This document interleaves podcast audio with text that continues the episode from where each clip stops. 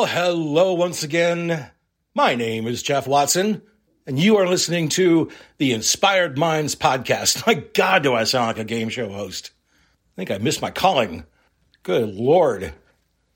Could have taken on that Alex Trebek gig. Oh well. Thank you for listening to this great opener.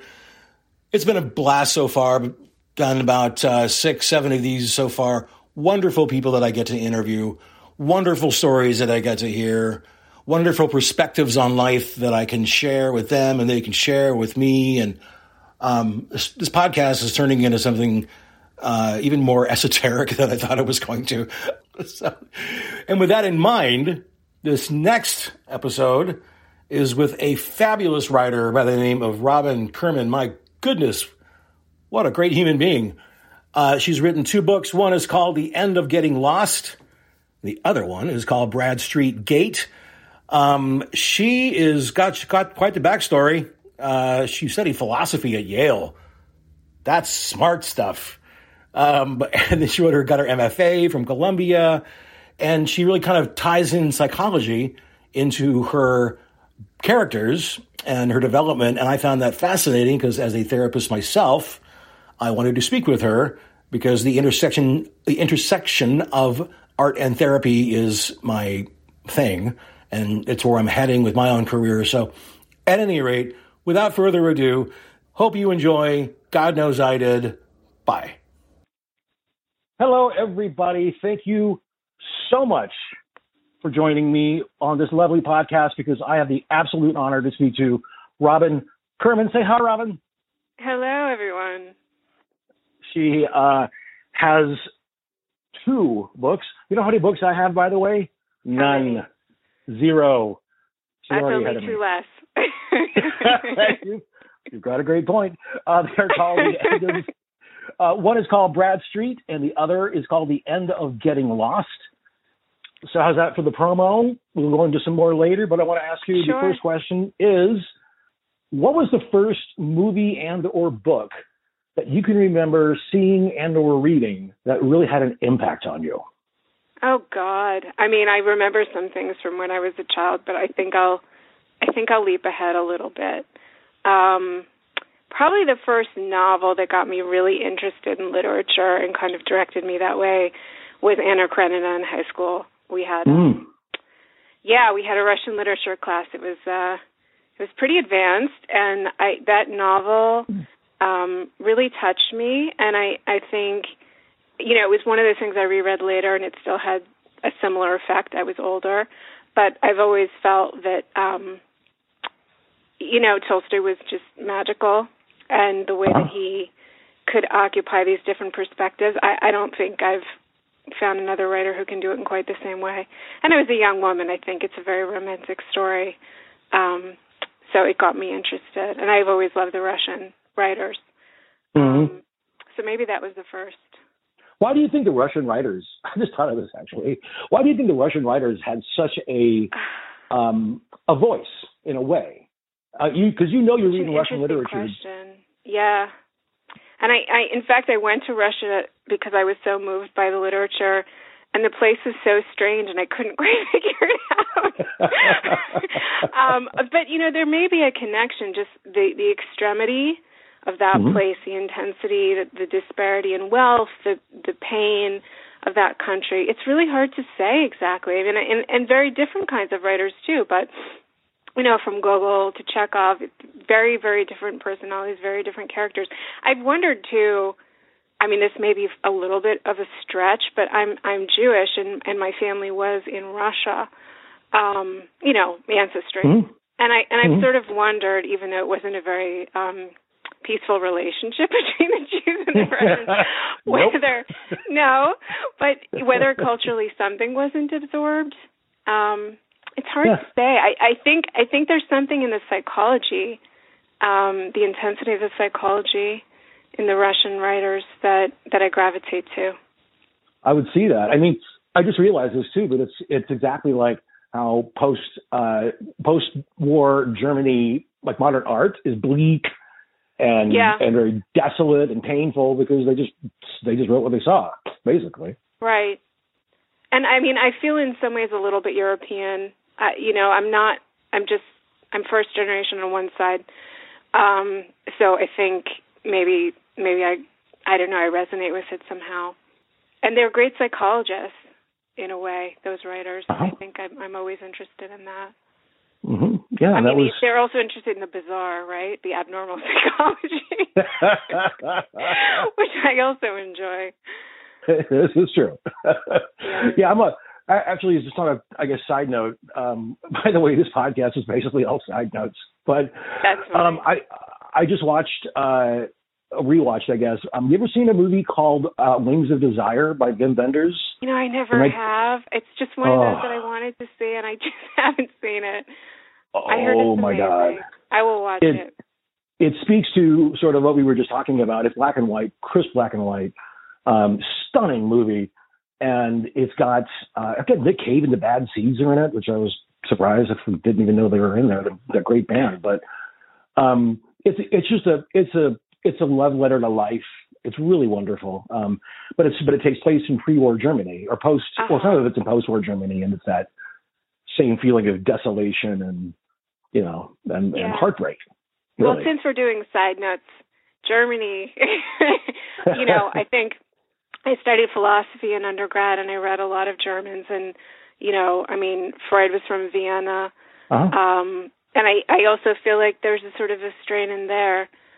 And and you know, and also a mixture of of sort of German Jewish culture uh Mhm. that is important to me. I mean, I think Freud as a non-literary writer is probably the most influential writer for me. uh, as I mentioned earlier in our email exchange, get on that Carl Jung tip if you can sometime. I, I you know in my training and and I'll mention that I'm in psychoanalytic training and you're also in therapeutic training um we never touched Jung which is really, Really? sad yeah Oh, what a what a shame. because he became sort of a side note in the psychoanalytic tradition you know he and Freud parted ways and I, I it's he's just sort of not part of that canon I think when you're when you're studying in a more traditional psychoanalytic institute though mine you know includes all kinds of approaches but not Jung Yeah, it's really interesting. I'm so fascinated by Jung because he was an artist. My goodness, that guy thought like nobody. And, and it was interesting too because with what Jung did was he was really the first person to kind of wed the supernatural with the clinical. mhm it, it was a big deal because you know he was talking about um, the, the collective unconsciousness and these archetypes. You know, why do all religions basically say the same thing? It's because of the archetype. Why do why are kids afraid of the dark? Eh, probably because of archetypes. You know, um, and, and like that spiritual aspect to it, and then Yeah. these into these things called synchronicities that I experienced and changed my life. And so I'm a big proponent of. Uh, I'm sure he's fascinating he comes in here and there speaking of movies did you see a dangerous method I have never even heard of a dangerous Method. oh so that is that is um about the split between Freud and Jung really? mhm Huh. yeah But- It was no, it's sort of a big movie. I um forgetting the name of the actress, of course. anyway, look it up. Look it up. I can Google. I will Google it. Yeah. Okay, so here's my next. This is sort of dovetails into the questions that I start wanting Sure. to ask. Is that as far as character development? So, can you walk me through the process of the moments of inspiration? And I know that's a very loaded question. Um, in general, or for this novel, or you know, just when I sit to write. What do you got? You're, yeah, blank What page. Here you go.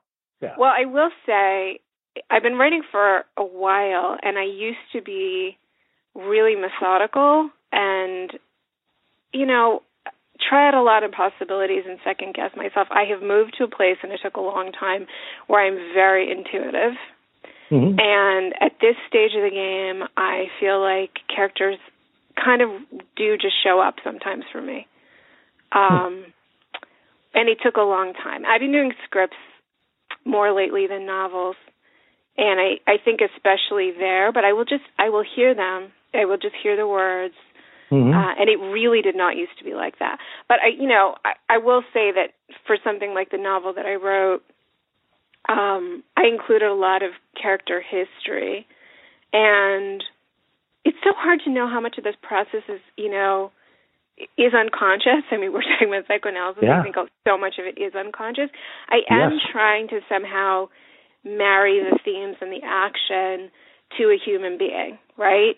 So you need to find the right character and you need to find the right history to make sense of these people doing whatever you want them to do. Mm-hmm. Otherwise, it feels false, right? How exactly you do that? I mean, I think a lot of that is is you know it's living, it's wisdom, it's it's writing for a very very long time because God knows I did not do it well for a long you know for many years, and I think sometimes would borrow. I think a lot of people do from from lived experience, but I Mhm. think I've come to a point where I've just started to feel a little bit more how people work. Um, and so they they show up in that sort of somewhat mystical way I, that I think happens over time, right? Yeah, yeah, yeah. I love that. Actually, that's um, that's precisely my belief. When I'm when I I, I write life stories, etc. hmm But and it's just for exorcism for a lot of these things because as as I mentioned before, we recorded it. Went through some trauma, um, Mhm. suicide loss, uh, unfortunately, and Oh, Which I'm so then- triggered mental illness, which triggered, and it was my wife too. It was a, it was Oh, a God. really, it was a, it was a horrible time, as you would imagine, about 8 I'm years so ago. sorry. Thank you, thank you. It was, uh, and it turned everything around. You know, it was, um, I, I'll make, well, I, I, uh, yeah, I, I became bipolar, and I had to get that under control, and uh, just a raft of things happened as a result. But um, it got me more in tune. I noticed that. I noticed that going through trauma for a lot of people. Precisely. And Uh-huh. there's this quote. There's this quote I love by Keith Richards, and he was talking about uh, songwriting, and he says there's got to be a lightning rod. So I got to be. But I realized also that to be a good lightning rod, you had to you had to have experience as a lightning rod for a while You for do. the characters to appear to you. It's exactly what I do when I write. I just kind of go, oh, there it is, yeah. and it comes in. and you you have to really be have to live you know i mean i started writing young and i think there's a way in which it, it i mean unless maybe if you're one of these people and there are these people who just come into life and it just hits them so hard from so young that there's this kind of um precocity around Huh? wisdom or, or pain or whatever it is if you don't have it i really think you have to go through something Yeah. um and maybe you have to go through a lot of things to you know Yeah. to come to a place where um you know i think i was i was kind of intellectual as a kid and and and it came from a head place and then it sort of moves into a place that is also your head but it's not just your head right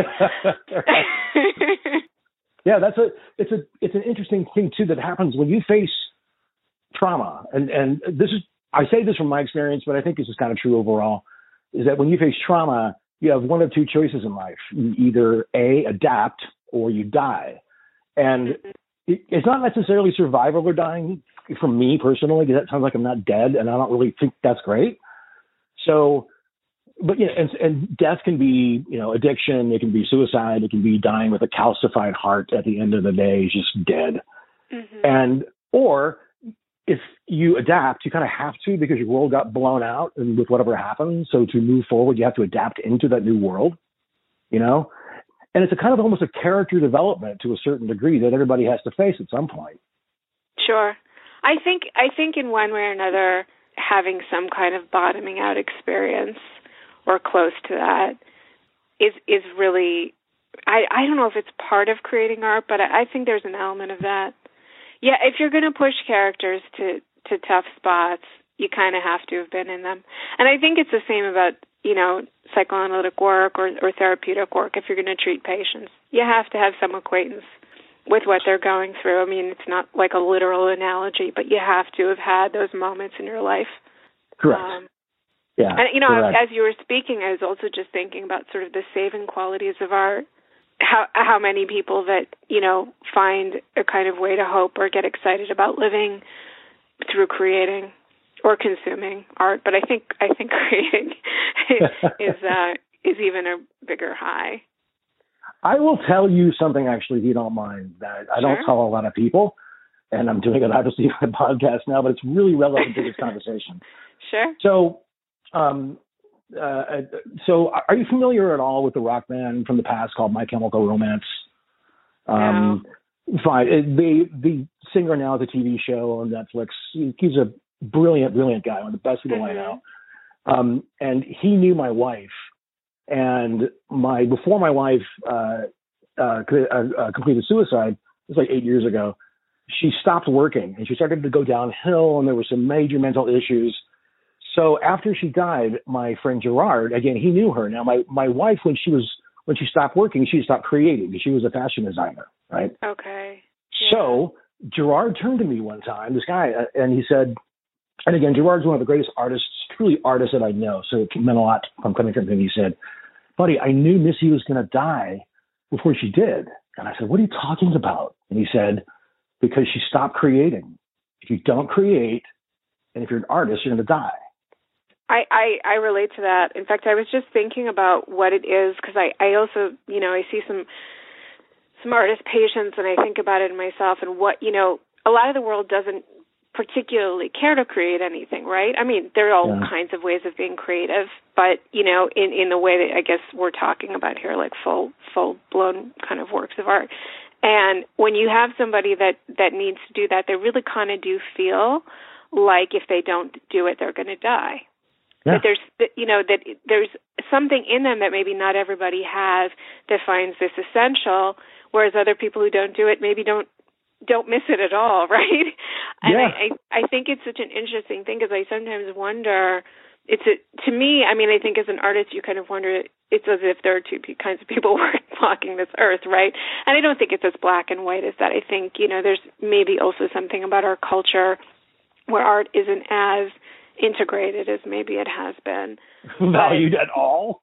I, right. I mean, so it's a, it starts to feel very either or. But yeah. you know, I I do think about, and then you know, built into that kind of I need to create or I'm going to die can also be some self-destructive behavior. Like people yep. will go very far for their art and make kind of sometimes unhealthy or or pretty wild sacrifices that may or yeah. may not be interesting. But I've sort of wondered about that drive. What why is this thing sort of essential for life for certain people and other people not? Right? Uh, yeah, that's an excellent point. I mean I'm sure it's genetic somewhere. There's got to be like some genes for getting. I wonder. I mean, it's an interesting question. I wonder about it. You know, part of me thinks that one reason we might create is to kind of escape, right? Huh? To escape from pain. But you're right because there are plenty. Everyone gets pain, right? I think pain is may not be evenly distributed, but you know, no. most people get some, and not everybody turns to art to kind of manage that. No, um, no. And by the way, I'll, I'll, tell you real quickly here. I did that 23andMe gene thing uh, where uh-huh. it gives you the results. I don't know if you've done it or not, but the, the no, traits are the, the traits are hilarious. It's like less likely to, more likely to, like less likely to have uh, back hair. I have none. Or little things. like I'm not kidding. By the way, here's, here's another one. More more likely to need more caffeine, which is true because it turns out that I have a certain uh, genetic predisposition for a certain enzyme that sucks up caffeine faster, so I need more than as a result. like, Interesting. but the but the fascinating thing is though too, this kind of speaks to it is that I am more than likely to have perfect pitch, which I do. Interesting. Uh, so perhaps there is like there's got to be a genetic component to being able to have a good ear. Well, actually, no, that's it. That's right. Actually, in terms of at least at least music, there's a genetic predisposition towards it, obviously, because that's a genetic yeah. thing to be able to hear. Well, and music is one of those things that shows up early too. Correct. You know, you have these Absolutely kinds of prodigies and people that just have perfect pitch and so on. I, you know, with writing, I don't know. I mean, it's an interesting question. I came to it late. I was, I didn't think I was going to necessarily write or do anything creative until my twenties, which I think is kind of unusual. Why not? Yeah, um, it's interesting. I was, it was just, I was into learning. I mean, I wrote, you know, academically and stuff, and I thought mm-hmm. I might be a professor. And then I started to get bored and I and restless, and I discovered that I'm kind of restless, and I've only gotten more restless. so, you know, I then yeah. I, I think I chose well, but it it sort of it struck me late. And also, I was an only child. I spent a lot of time alone, and I sort of wonder if sometimes that gets built in because you know, you have to learn to entertain yourself. I can speak from experience on that one. Yeah, yeah I mean, I had a menagerie of animals in my room at all times. Right? I mean, it was like you know, they're visible, but they were there. you know, right? I mean, yeah, your mind has to do something. Yeah. And if you're not getting a lot of stimulation, you're probably going to turn to some sort of creating. Um, Could very well be. Although, let's, I got to be perfectly honest with you, actually, while I'm talking about yeah. this. The only reason I got into music and being bands was because I realized I could get girls. So that was pretty well, much there's it. also that. or you want to be famous, or you want to be special, or you want to be noticed, well, or well, you want I was, women. I was, I was actually musical theater before that as a child, and then I went, wait a minute, this is not working out. I, I need to get. well, there are a lot of factors. We can't. There are a lot. There are a lot. It's not just so about survival, not going crazy. No. no. let me let me ask you though. Let me ask you now about the characters themselves because it, now sure. we're talking kind of a almost therapist level. This, this this question could be interesting to see where this goes. Do you ever feel countertransference for your character's plight? I mean, I think we're yes. I think we all get pretty tangled. I, you know, the relationship between who you are and who your characters are is also pretty interesting, right? I mean, it's yeah. the same. It is countertransfer. It's the same with a patient because I, I think, or really with anybody, who they are versus who you are gets a little bit murky sometimes, right? Especially when you're really empathizing or kind of caught up in something somebody's going through. Um, absolutely. I mean, I, I, you know, I find it interesting too because um, I don't know if it's it's more indicative of modern readers or of me, but I a lot of people say that my characters are not particularly likable. Mm-hmm. I always, I mean, I write people that do bad things, so I understand yeah. that. But I yeah. always find them likable when I'm right. writing them. The same way I always like my patients, or I, I, I, I don't mm-hmm. know. I think anybody that you're really trying to understand, mm-hmm. you kind of gotta like, yep. or part, you like a part of them or you feel sympathy with a part of them. And it, it always it interests me when that doesn't translate to other people or I wonder if what it means to like is different for other people. you know, cuz I I mean I can, you know, you can be charmed by someone or or intrigued by somebody who's a total son of a bitch, right? So, um I guess I I do in the sense that I identify, I get somewhat enmeshed I probably see parts of myself. I don't. I don't think there's any way um, to not. And I also think that there's something about, you know, the art of writing and the art of reading, which is able to, aside from identifying from one's own personal experience, is really actually able to transport you into somebody else's experience. And I think once you're there, you can't not sympathize. Okay. Next question. Follow up. Yes. Okay. I'm like Anderson Cooper right now. Follow up. So, um, okay, how does your countertransference, or does your counter countertransference, influence the storyline of the character? Do you pull back Mm-hmm. on the events that happen to them? Is it a is it a bigger plight, a less plight because you care about them? I hope I don't pull back. You should never pull back, right? No, no. I think when I was younger, I probably did, did pull back, and I think as I've gotten older, I've gotten a little bit bolder in my writing and maybe in life you know? And you sort of learn that you you have to you have to go pretty far. Um yeah. or it's boring and and you have to take some risks and they do kind of feel like risks. You are putting your character in jeopardy and i think in a certain way yourself. And so i think you're right. I think i probably did pull back when i was younger but i'm trying to do that less. I, I would assume it would be an unconscious desire if you if you care about your character, if you, you're in love with your character, you don't want your character to get hurt. You're not going to admit that, obviously, but there's got to be at least something in the back of your head. so you have to access your inner sadist Kind of. Check. Excellent point. Well, I'm always fascinated by that idea of character development because you're not the first person to tell me this uh, as a writer. Another woman said the same thing. She said, you know, I feel bad like when my characters are in pain. And I've never Right. really thought of it that way before because, see, for uh, it- it's just different kinds of art, I suppose. As a musician, if I write a song, it, it's I'm not condemning the person in the song. This is I'm just, maybe I'm I'm just playing a fucking song, right? And it's Yeah. playing a song that meant something to me, but But you must sometimes like tear up or or have kind of an emotional rush? Oh well, absolutely. As a matter of fact, um, from someone uh, who, as I mentioned, uh, is bipolar, it's interesting because the creative process for me, when I when it kicks off, you get that serotonin rush, the same one. It's not mania, it's like hypomania, like just underneath, you know, like the Yeah. of quote unquote not so bad mania. Yeah. But I think all artists have that in them. I've talked to enough of them and they said, yeah, I, I get this kick out of it. I mean, absolutely. I actually think it's really, really interesting because I I've thought about this a lot because I, particularly when I was younger, but I think still, I've always kind of written in a slightly manic state, and whether it's Oh. you know, your drug is caffeine or your drug is something worse or. Yeah, yeah, you know, a lot of a lot of creators kind of amp up in order Yes. to do it. And then some people don't. Some people write from this very calm space and I think I've tried to can do it. work to get it to be a little bit less manic, but there are those, you know, grandiose manic moments when you're just in love with what you're doing. Oh, Um and it's such a high and thank God because, you know, the world is brutal and your critical voice is brutal, right? Mhm, sure. Yeah, oh, yeah. but you I think you kind of need a certain mania um to do to do this stuff. You need those moments when you're just carried. You Um, do, and they're not all the time. No, no. But it's interesting too because people with mania, um, historically, let me first of all, you go hyper religious. Hyper religiosity is a you may know this is a um, Mhm. a symptom of uh, of mania, and so they think a lot of the religious writings are done under mania, like hello Yeah. revelation, like okay. Well, I buy Um, that.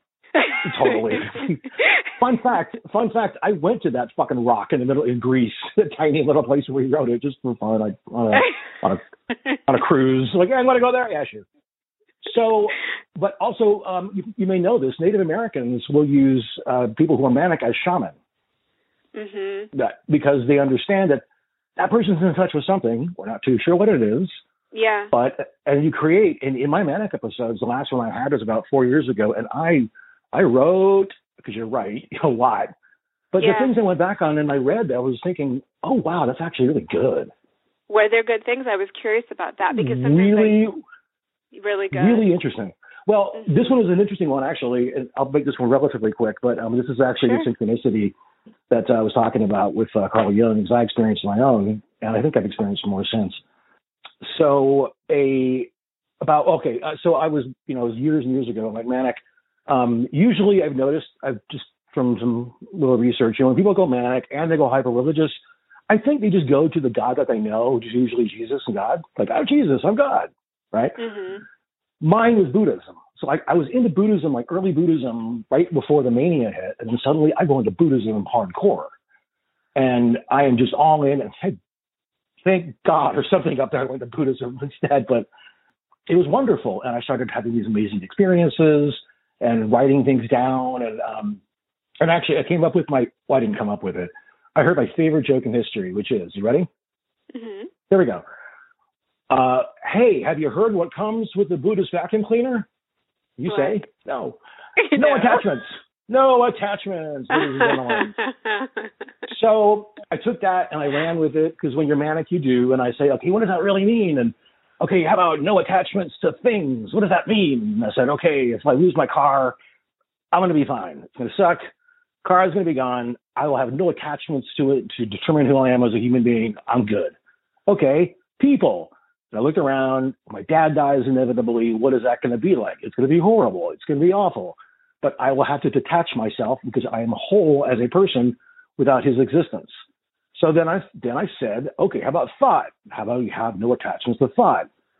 And I came up with this silly little uh, um, uh, illustration of you're standing on a train platform and there's a subway that's coming towards the right and it's just screaming past you. You have the ability to stop it or let it keep going. And so you let it go, and then the next train comes to the left, and it's just that back and forth, Right. right? So that was no attachment from thoughts. So I'm manic. You want to brand everything. You think you're going to make a bajillion dollars off a concept. So I brand it and I call it No Thought. It's going to be awesome. I'm going to have t-shirts just out of, out of my mind. So then, and here's where the fun part comes in. So then I start doing some more research on Buddhism, and I am in the paint now at this point. I am losing weight. I am not sleeping. I'm talking a Oh, billion God. miles an hour. So I start reading about this guy named, I found this guy named Huineng. Huineng is a 7th century Buddhist South Chinese monk. Um, biggest Buddha in history. This guy is just, seriously, there's Robin, there's, I'm not kidding, hats, t-shirts, and like sweaters on Amazon of his face on it today at this point. He's huge in Yeah. China, massive.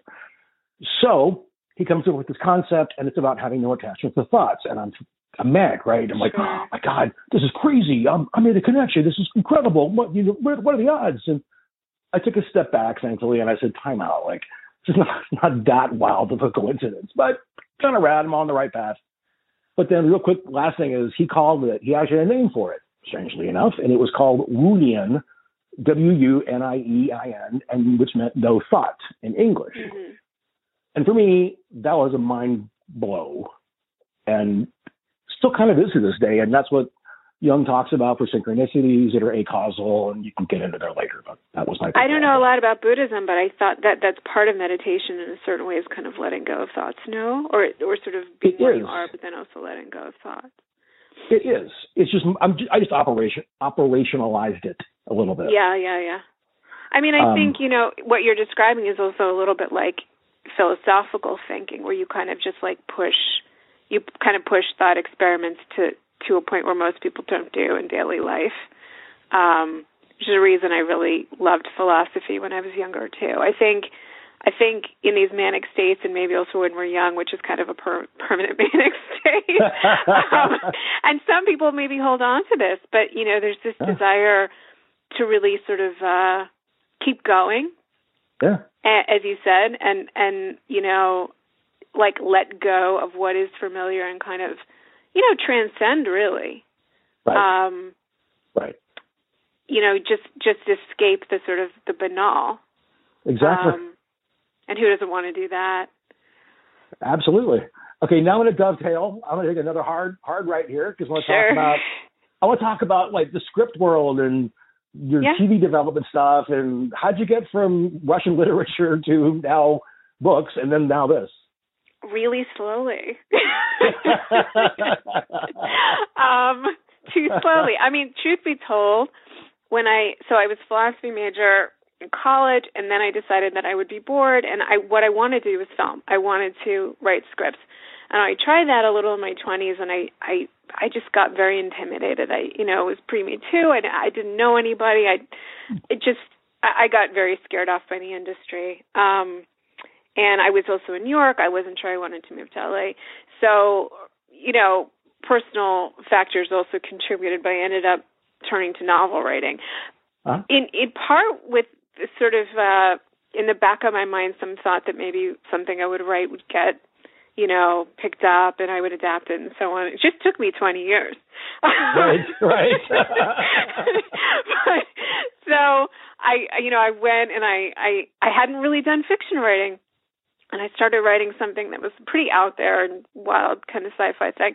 And um and then I decided I needed some training. So I applied to Columbia. I I started writing novels. I did that um for a while and then you know, it's it's a it's a hard gig to uh to make a living from. And I decided that I well, I started a psychoanalytic degree around the same time that I also decided I wanted to just bite the bullet and try to write for film and TV, and I got introduced to an agent through someone in the publishing world who was booked to film. And she asked me if I had any ideas, and I told her an idea, and she said, "Sounds good, write it up." And amazingly, she really liked what I wrote, and um, and then it got picked up for development by TeaTime Pictures, which is Dakota Johnson's company, and nice.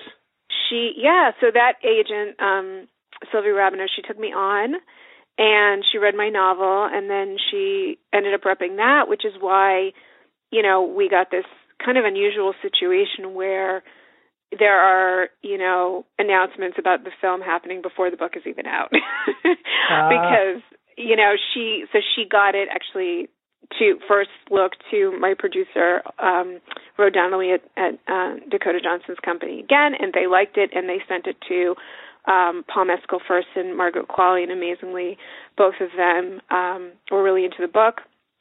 So that kind of made everything happen, and I've been writing scripts, um, which is a lot quicker for a slightly manic person than doing novels.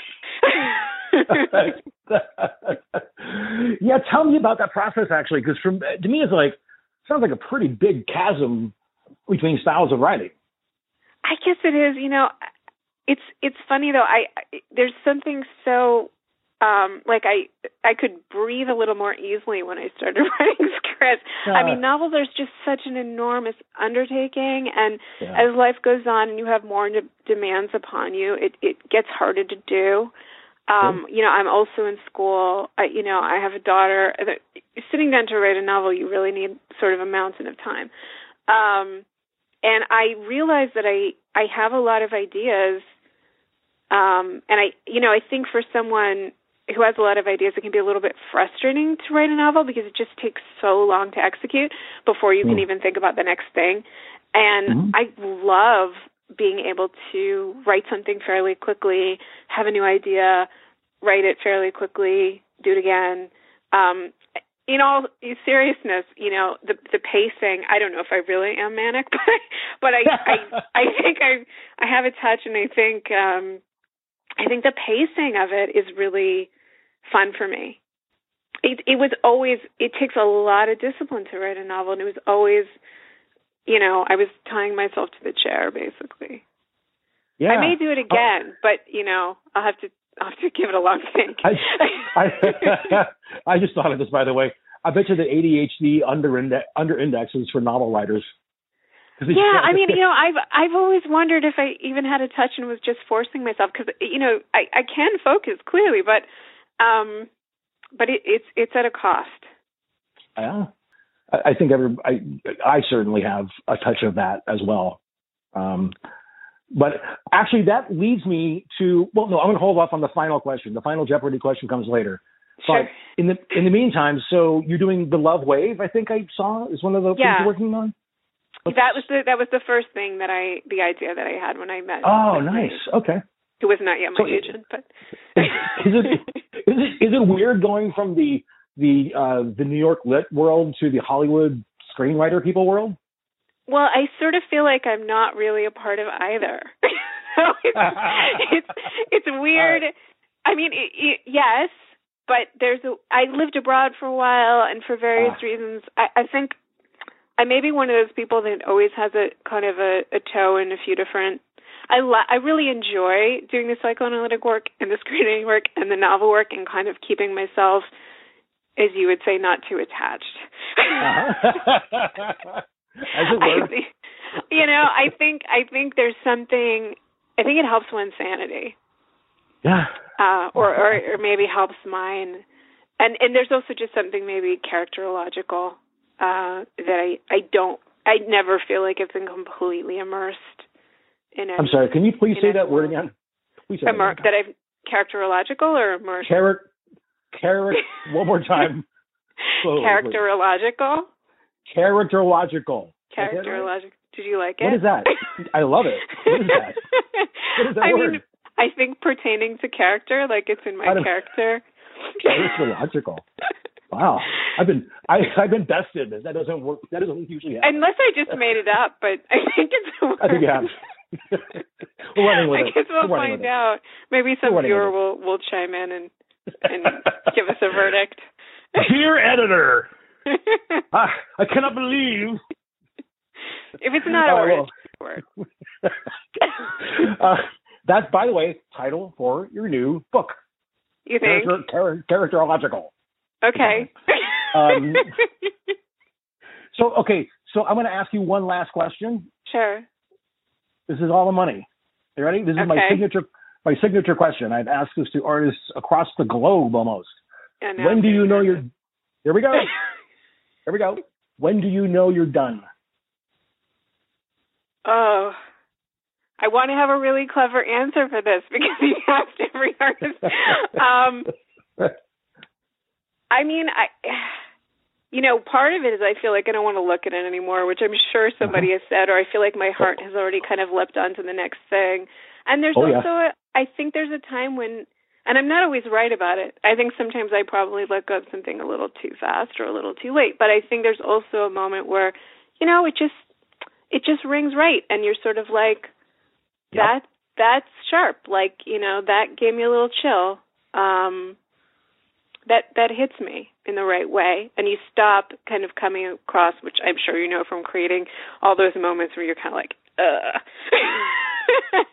you know and you kind of need to go back in and fix them. And at a certain point it's just smooth. Just goes down. And what is that? And what is that question ultimately about? Attachment, ladies and gentlemen. well there is that. You you kind of got to learn to move on to the next thing Yeah, yeah. Well, what an absolutely joyous conversation I've had with oh you. My thank God, you it was such a pleasure what a grand human being you are, Mr. Lotta German. you're a I really sweetheart appreciate it. I so Um, oh, enjoyed this Will you go take care of yourself? Have a lovely afternoon. thank afternoon. you And thank You you, so much for doing this. Well, it was great. Thanks so much, Chef. right. Bye bye. Okay. Bye bye. Bye.